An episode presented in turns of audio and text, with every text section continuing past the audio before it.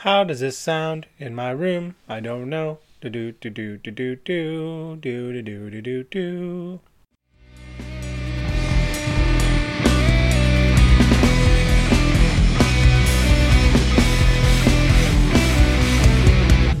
Hello, everyone. This is the saga of Jesse the Literate Barbarian and the Horde.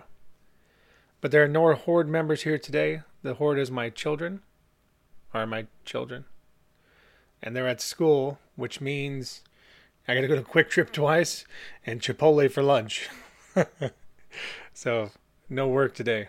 Um, so I'm planning on keeping this short because I, I got to get to Chipotle here pretty soon before the rush gets there. Uh, this is my first solo show, so if I end up looking stupid, it's all on me.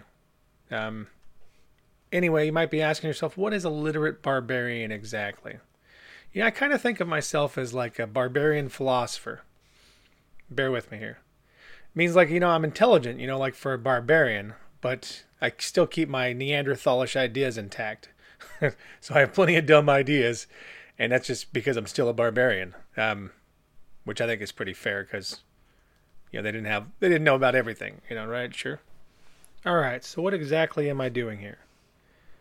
Well, these are these are meant to be uh, 15 minute or less daily blog posts, basically, about parenting, daily life, uh, creative things I love to do, writing, podcasting, maybe some video gaming. Maybe we'll have on some different authors. Um, some of my friends like Walter Rain and Brian Woods, some other people that have been with me a long time.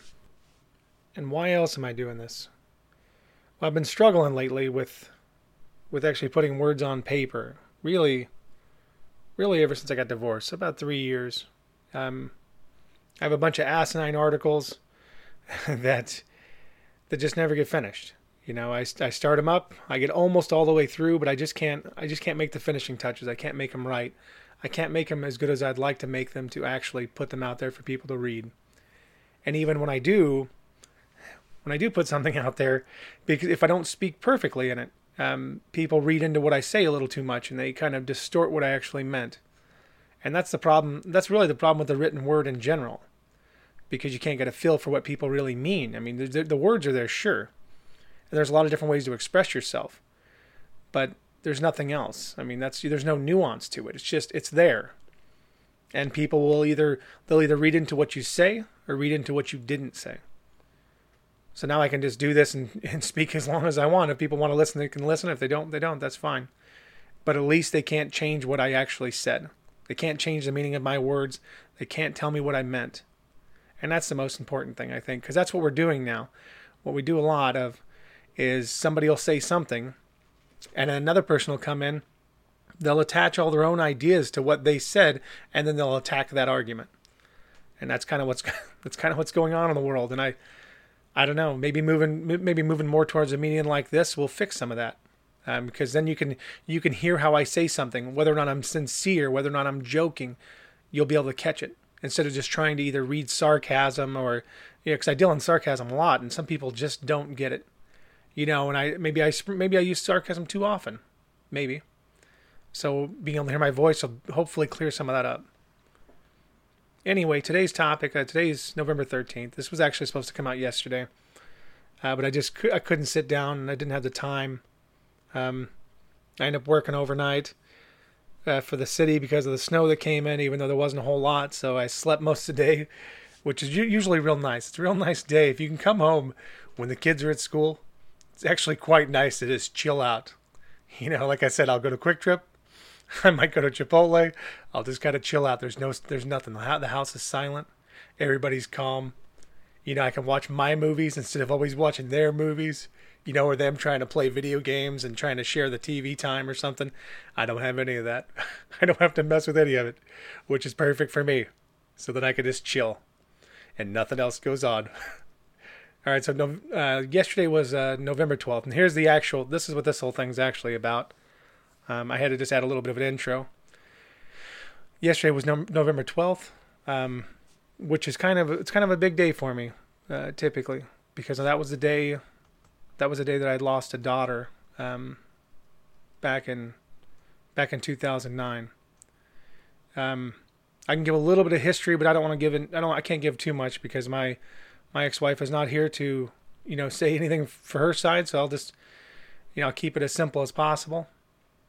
Um, in about close to her seventh month, about the, and this is probably also the best way for me to say it because it stops me. I'm just in a room by myself. I don't think I can make myself get too emotional when I'm just in here by myself. I think I'll be all right. Um, but yeah, like in, like my ex-wife, like in about her sixth month, uh, you know, we'd, we'd already had four boys and we were, we wanted a girl, you know, in about her, about her, about her sixth month, um, uh, she contracted the flu at work. She worked at a nursing home, contracted the flu. Wasn't supposed to be that big of a deal. You know, it's just the flu, right? You know, no big deal. You know, and she got flu shots every year too. She had to to even work there. Um, but she contracted the flu, was extremely sick. You know, went to the doctor. They said, well, sure, you know, you're going to be sick. The baby's going to be sick, but everything's going to be fine. You'll recover. The baby will recover. No big deal, you know. But that's not what happened. You know, a couple weeks later, the baby was still not moving as much. Like it was moving less and less, right? And uh, you know, they were just like, "Oh, just let's keep waiting." Well, what what ended up happening? And then they found out that the the baby's liver was a little swollen, which means it was fighting infection or something like that, something to that extent. Uh, what had happened?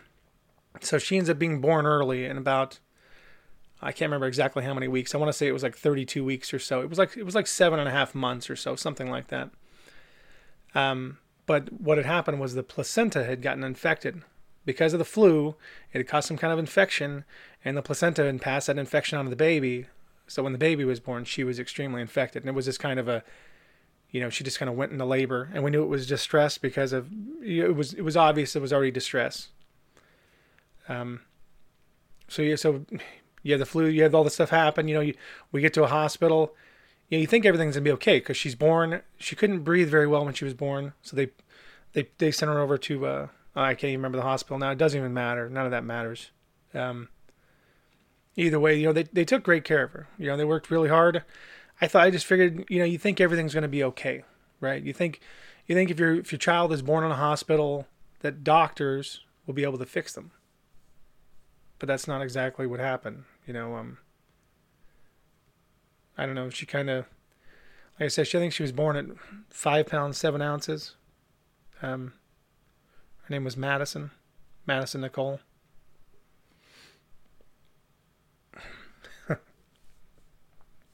Give me one second here. But yeah, so it was a uh, back in 2009. So she'd be I'm going to stop for a second. All right, I think I'm better. Um, so, yeah, my initial thought, you know, was, and I didn't know what was going to happen. I, I, I'm going to be honest. I, I think when you're in those situations, you really don't think about the worst outcome. You just think that, okay, somehow things are going to work out. I mean, that's what happens, right? I mean, like I said, you're in a hospital, things are going to work out somehow. But I did have the thought, though, because we didn't have a name, we didn't have a name picked out yet. That was one of the first times we were actually in the hospital we didn't have a name picked out because came you know she came a little earlier than we expected so we were deciding in there and i was kind of i did kind of have a thought in my head you know that um, no baby should pass away without a name. You know that was kind of, that was kind of repeating in my head. I wasn't saying it out loud because obviously i'm trying to just i'm trying to keep a straight face you know from um, for justina trying to you know keep things together because obviously everything's kind of all you know everything's turned upside down right? Because the first the first day she's recovering in one hospital and I'm with her and the baby's moved to a different hospital, you know? So it's like, okay, you know, and the, the, and the first thing you have to do, cause I mean, the, and one thing you have to try to do is you try to, you know, she still had to heal. She just had a baby. She still has to heal up, but she's like wanting to get on her feet and do all kinds of stuff and get over there and spend all the time with it. But she still just had a baby. You know, like so it was like no, we, you know, you still got to sleep, you still got to eat, you know, and so I was just trying to do my best at reminding her. Plus, I, I, you know, innocently, I thought everything might be okay. You know, like I thought it might work out, even though, you know, they were kind of giving us some bad news. You know, when she was in the NIC unit, I think it was in actually Overland Park Regional. Um, but yeah, so, so, uh, yeah, she was extremely sick. Uh, obviously, I was trying to, you know, get Justina to get as much sleep as she could get you know, and everything would, you know, that everything would be just fine. It was just because, you know, day after day would pass. I thought the more days she survived, the more likely it was for her to survive. you know, and I was real good. I was real good about keeping track of all the numbers. The nurses would be talking to each other about different questions, like, "Oh, how much of this is she getting?" And I'll be like, "Uh, it's three point blah blah blah milliliters." and they'll be like, "Gosh, man, you really, you really memorized all this stuff, didn't you?" And I'm like, "Yep, yeah, I did." Um, because that's all you do. It's all you can do is watch monitors and stuff. You know, I wasn't wasn't doing anything else. Um, but she was actually, you know, because she was in a lot of, she would have been in a lot of pain, so they actually kept her asleep most of the time because she would have really, really been in pain because of the infection. But, but obviously, you know, you get so many days into it, and the, the problem, the problem was is this nothing could be done because what ended up happening is, you know, they were giving her oxygen and stuff, but the sacs, I guess the sacs on her lungs hadn't developed well enough. So even though she was like 32 weeks along or whatever she was, 30 weeks along, whatever it was, they really hadn't developed past like 24 weeks. Some of them hadn't developed, pro, you know, like a fully.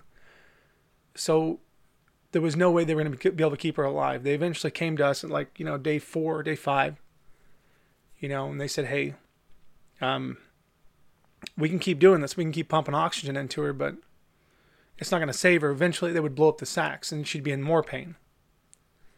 So we had to make the decision to just to pull her off because there was nothing that could be done. There was nothing that was going to happen. Like there was just there was nothing that could be done, and that sometimes. I think in some ways it makes it slightly easier, maybe because there's nothing like there's nobody that made any mistakes. You know, there's nobody to blame. It just kind of, you know, she got the flu. Baby got really sick. You know, and that's just what can you do? I mean, there was no way, you know, the doctors did everything they could. They did a great job. But there was nothing that could be done. So we we eventually uh you know, we they had they pushed us to you know, I shouldn't say push, but maybe they, you know, they spoke reason to us that, you know, there was nothing that could be done. So we could either put leave her on those machines, you know, and be selfish and let those sacks explode and her pass away anyway, or pull her off the machines and let her pass away. And that's what we did, you know, and which was really like the first time. I, I think that was really the first time we got to hold her because she had to be, you know, get a machine the whole time. So we got to hold her for a couple hours. You know, and they asked us some weird questions like, like, do you want some pictures of her? And I'm like, all right, I'm back again. Um, but yeah, obviously I didn't want pictures. I just wanted to be able to take her home. Um, don't understand what good pictures are going to do for you in that kind of a situation. So I, I probably can't get too much more into it because I obviously I can't hold myself together because there's other bits and pieces, you know, of of things that were going on, of things that happened, but they're all like, you know, they're all even more emotionally charged anyway, that because she was born on November 8th, you know, and she passed away on November 12th. And before all that, years before, I mean, you know, for most of my life, my mom's birthday is on uh, November 12th. And I never could really remember her birthday. You know, I always had trouble. And after this happened, I, I remember it every year. You know, like I, it it hits me much faster. You know, where I'm, I, I never forget her birthday because of the same day. I don't know. I don't know how much more I really have to say about that, you know. Um, and then afterwards, you know, it kind of it kind of led to a lot of problems, you know, in, in my personal life because what do you expect, you know? I mean, like you have two people